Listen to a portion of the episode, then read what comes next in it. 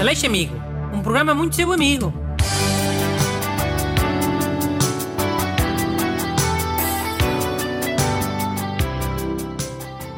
Bom dia, caros ouvintes.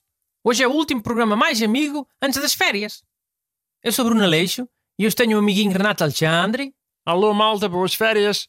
que vai já ler a primeira carta porque eu estou com muita pressa de ser vosso amigo. Então, bom dia, Sr. Dr. Bruno Aleixo e caros ajudantes. Há 19 anos que eu e o meu namorado vivemos com uma angústia chamada dizer o nosso nome em público. Temos 19 anos, mas um nome que nos dá 65 anos. Uma reforma e quatro gatos. Chamo-me Lourdes e ele chama-se Walter. Temos nomes de velhos e ficamos com vergonha ao dizê-lo, porque todos os nossos amigos têm nomes de garotos.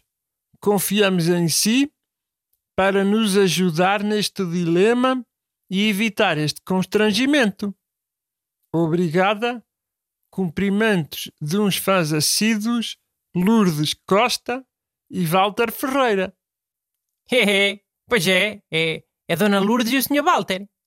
Dona Lourdes Costa e o Sr. Walter Ferreira, um casal de reformados. O Bruno, que é que foi? Se eles até brincam com isso, qual é que é o teu problema? mas pode haver outra Lourdes ou outro Walter a ouvir e que não lidem tão bem com essa questão. Estás a perpetuar estereótipos que podem ofender algumas pessoas. Pronto. Peço desculpa às pessoas chamadas Lourdes e às pessoas chamadas Walter, com menos de 40 anos. As desculpas não se pedem, evitam-se. Pois é, Renato. Mas olha, o melhor é eles arranjarem alcunhas. Assim uma alcunha jovem, para as pessoas saberem logo que eles são garotos. E há, ou diminutivos. A Lourdes podia ser a Lu. Assim as pessoas achavam que era Luísa e já ninguém ia achar cota. E o Walter, era o quê? Vá. Vá, vá. Como o do, como o do sai de baixo. Oh, não queres ser cota e só arranjas referências de cota. A malta mais nova lá se lembra disso, do sai de baixo. Hum. Então e em inglês? Walter é quê? Walter, né? Sim, diminutivo é Walt. Olha, então já sei. O quê? Walt? Nem sequer dá para dizer bem em português. Walt, Walt. Não. Disney. Walt Disney. A alcunha do Walter Ferreira agora é Disney. A Lu namora com o Disney.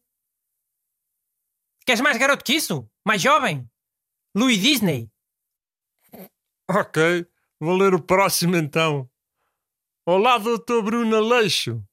Espero que esteja tudo bem consigo e com os seus ajudantes Renato Alexandre e, e- e Renato Alexandre.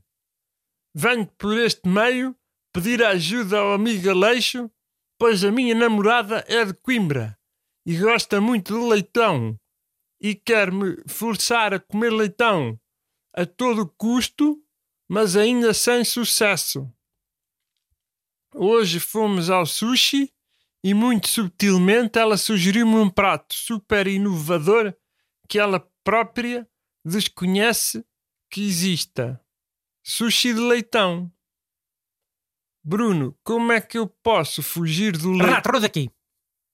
Ah, Ruda aqui. Ruda aqui, já disse. Eu, eu, eu até fiquei nem sei como. Como é, como é- como é que tu tiveste coragem de vir falar de uma coisa dessas numa rádio pública? Para milhares de pessoas ouvirem. mas que. Não fui eu que escrevi este mail. Foi um ouvinte. Mas foste tu que escolheste o mail para ler aqui. E tu escolhes uma coisa destas. Milhares de pessoas ouviram esta ideia elevada do Catano. Então, mas até era sobre Coimbra. Eu escolhi por tua causa. E se agora aparecer alguém a pôr essa ideia em prática, como é que é? Um Lisboeta agora fazia sushi de leitão lá em Lisboa só porque ouviu esta tua ideia ah, da tua boca. E quem é que merece ir preso? Tu ou ele? É que os Lisboetas não conseguem evitar. é. Sempre que aparece um, um conceito novo, tem logo que abrir um restaurante. Não é culpa deles, é aquele talhos no sangue. Quem tem a culpa és tu. Eu não. Quem teve a culpa foi o Filipe Outeiro. Ouviram? Filipe Outeiro. Ele e a namorada dele. A namorada dele teve a ideia, ele escreveu e tu leste. Os três merecem cadeia. É? E a pessoa que abrir mesmo o restaurante Sushi Leitão? Porque é que também não vai para a cadeia? Porque vai para o hospital psiquiátrico, que é onde ele merece estar. Mandem as vossas perguntas para brunaleixo.rtp.pt Aleixo Amigo. Um programa muito seu amigo.